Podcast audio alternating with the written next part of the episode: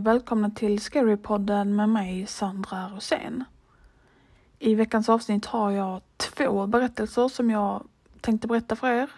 Och ja, vad kan jag säga om dem? De handlar om barn. En av barnen har en låtsaskompis och den andra har svårt för att sova själv. Men jag tycker inte vi ska babbla för mycket utan jag tycker bara vi sätter igång direkt.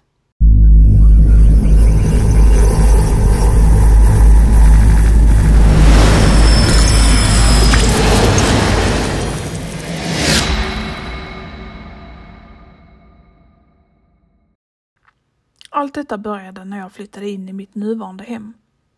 Jag var ungefär fem år gammal och jag har två bröder.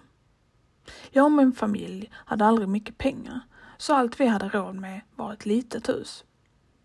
Jag och mina bröder var tvungna att dela rum eftersom huset bara hade två sovrum. Huset var litet, trångt och det luktade alltid ruttet.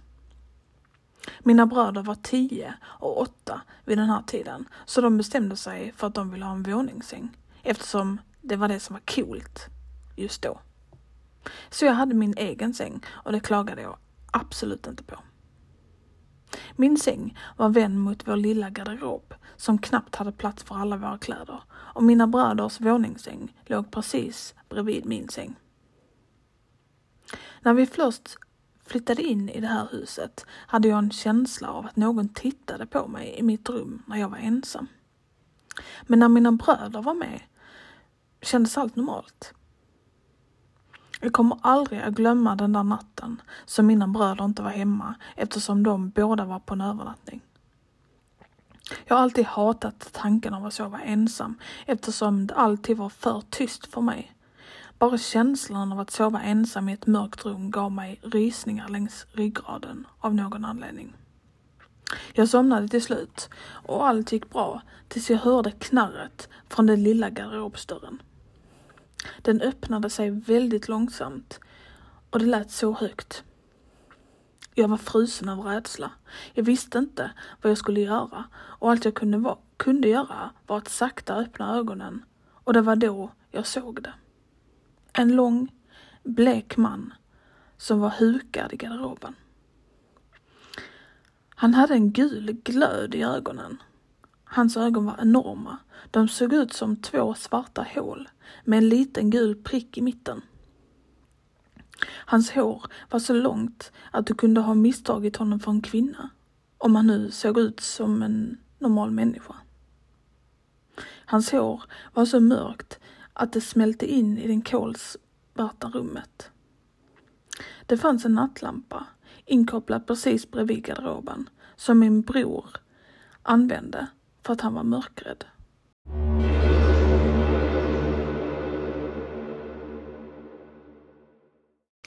Gestalten sträckte sakta ut sin hand mot nattlampan och bröt inte ögonkontakten med mig. Hans hand kom fram till nattlampan och det var då jag skrek. Jag skrek för fulla muggar och jag slutade inte förrän mina föräldrar var i mitt rum och höll om mig. När jag öppnade ögonen igen var det borta. Jag snyftade och sa till min pappa att det fanns en man i min garderob och att han skulle döda mig. Min pappa tog tag i en av mina bröders leksaksfladdermöss och öppnade garderoben. Ingenting. Det fanns ingenting i min garderob förutom kläder. Mannen var borta. Inga spår av honom någonstans. De följande nätterna sov jag med min ena bror i hans säng. Tills att han en kväll tröttnade på mig och jag fick sova i min egen säng igen.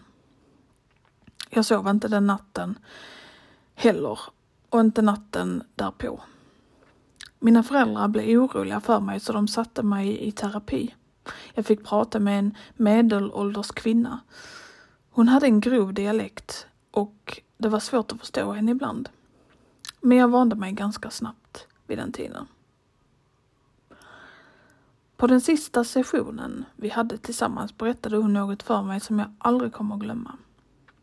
Om du inte konfronterar dina problem kommer de bara att växa sig större tills det är för mycket för dig att hantera. Den natten visste jag att jag var tvungen att konfrontera den här saken. Jag sparkade ut mina bröder från vårt rum och fick dem att sova på soffan. Jag satt med en ficklampa i min säng i totalt mörker och väntade på minsta lilla ljud. Jag hörde äntligen ljudet av garderobsdörren. Det långsamma knarrandet, de två gula prickarna i min garderob. Jag tände snabbt min ficklampa och såg den. Jag såg den äckliga demoniska varelsen som gömde sig i min garderob, som bara visade sig när jag var ensam och gömde sig för alla i det här huset, förutom mig.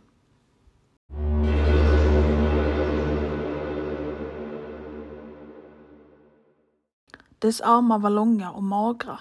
Benen var hopkrympta så att figuren skulle kunna få plats med sin kropp i garderoben. Huvudet var långt och ögonen var för stora för ansiktet. Den hade ingen mun eller näsa, men den lyckades ändå få det att se ut som och låta som att den grät tyst. Jag fick lite dåligt samvete på grund av det. Jag kröp sakta närmare den, men vågade inte bryta ögonkontakten. Den bara stirrade på mig, rörde sig inte, andades inte. Försvinn, sa jag till den. Du är inte välkommen här. Han kryper sakta ut ur garderoben och han börjar gråta. Små tårar rinner ur hans stora ögon. Ljuden som kom från honom var hjärtskärande och jag började må dåligt.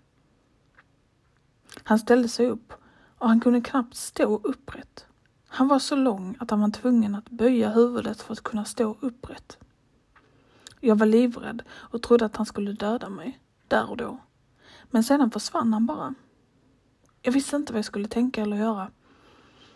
Jag minns också att jag var lättad och som en helt ny person.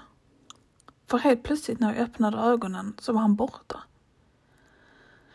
Till denna dag kommer jag aldrig att glömma detaljerna på hans hud, skärsåren över hela hans kropp, hur han såg ner på mig, känslan av att vara i samma rum med en sån varelse.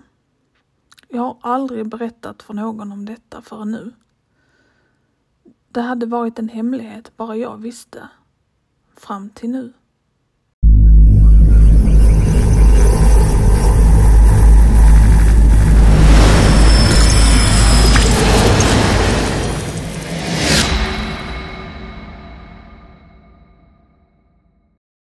Min dotter Lilly var fem år när hon fick sin första vän. Hon hette Millie. Hon älskade tekalas, att klä ut sig och ibland till och med kurragömma. Millie blev alltid arg när hon inte kunde hitta Lilly och resulterade alltid i att hon fick ett raserianfall när hon blev frustrerad över spelet. En gång blev det så illa att min fru var tvungen att fysiskt hålla tillbaka Millie för att hindra henne från att skada sig själv. Tydligen när jag var på jobbet bestämde sig Millie och Lilly för att de skulle leka lite kurragömma. Millie hade vägrat att leka. Hon sa till Lilly att hon alltid hade de bästa gömställena och att hon alltid vinner. Men Lilly var stenhård på att de skulle leka kurragömma. När en frustrerad Millie började räkna gömde sig en upprymd Lilly. Timmarna flög förbi och Millie hade fortfarande inte hittat Lilly. Hon höll på att bli väldigt upprörd. Min fru berättade för mig att hon kunde höra Millie öppna och slå igen dörrar, rycka ner gardiner, gråta av frustration och till och med slänga föremål genom rummet. Det var då hon skrek till båda sluta med det och att Lilly skulle komma fram. Huset tystnade plötsligt. Det var som om ingen var hemma. Hon trodde att det var slutet på det och gick tillbaka till att diska. Plötsligt kände hon ögon som grävde sig in i hennes rygg. Vilket fick henne att titta över axeln på vad som orsakade det. Millie stod i dörröppningen och stirrade på henne. Hon såg rasande ut.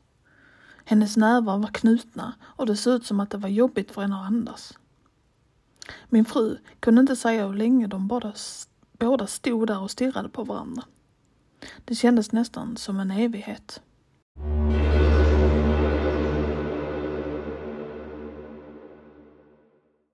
Sedan bytte Millie riktning med huvudet mot köksbänken.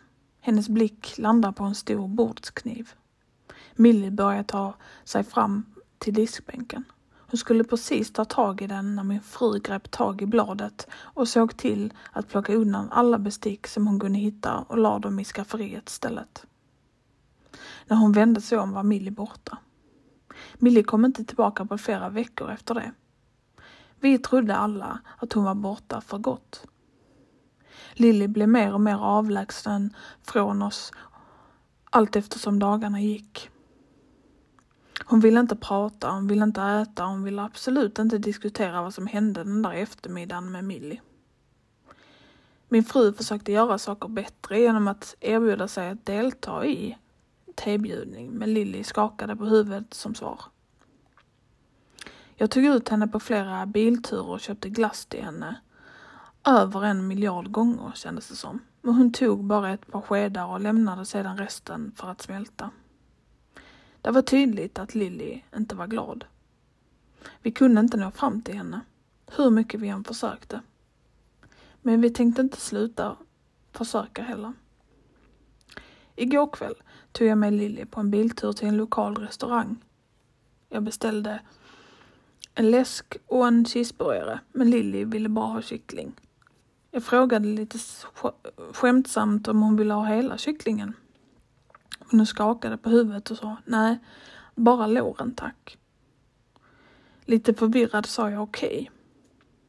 Jag fortsatte med att ta fram min plånbok och betalade för maten.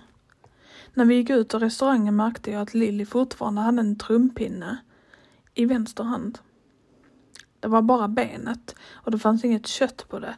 Så jag stannade och frågade, ska du inte kasta det älskling? Hon gav mig en blick som bara kunde beskrivas som hånfull innan hon lät benet falla till marken och hon stampade i ena änden av benet som krossade det.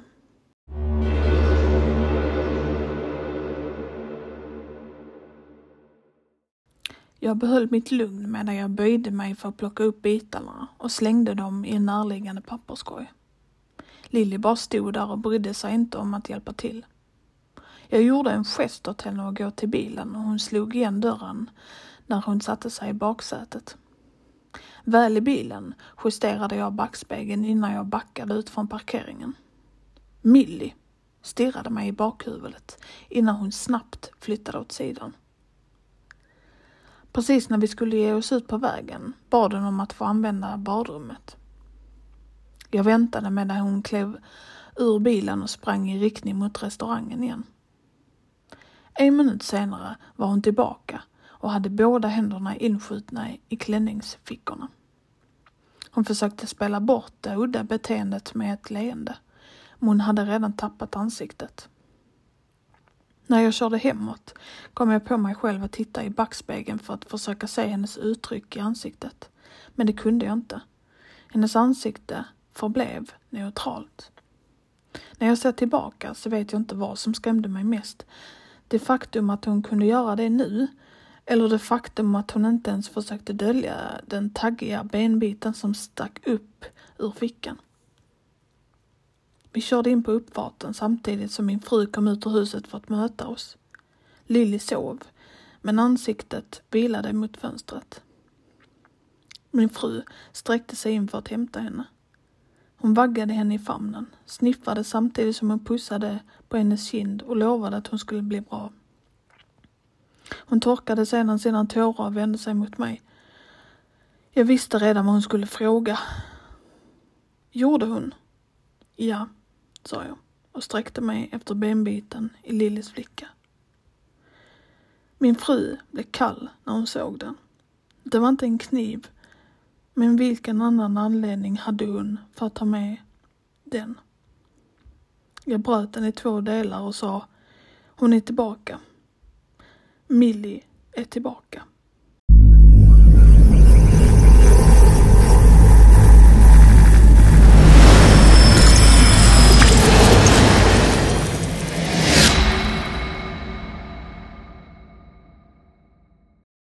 Och det var veckans avsnitt om vad vi tyckte om dem kan vi prata om på Facebook. Ni får gärna gå med i min Facebookgrupp som heter eh, Scarypodden Eftersnack. Ni kan följa med på Instagram också där jag heter Scarypodden. Och har ni själv varit med om någonting eller skrivit en berättelse som ni vill att jag ska ta upp i kommande avsnitt så kan ni jättegärna göra det. Och då mejlar ni det bara helt enkelt till scarypodden hotmail.com. Men i vanlig ordning, om inget annat händer så hörs vi igen nästa vecka. Och tack för att just du lyssnade.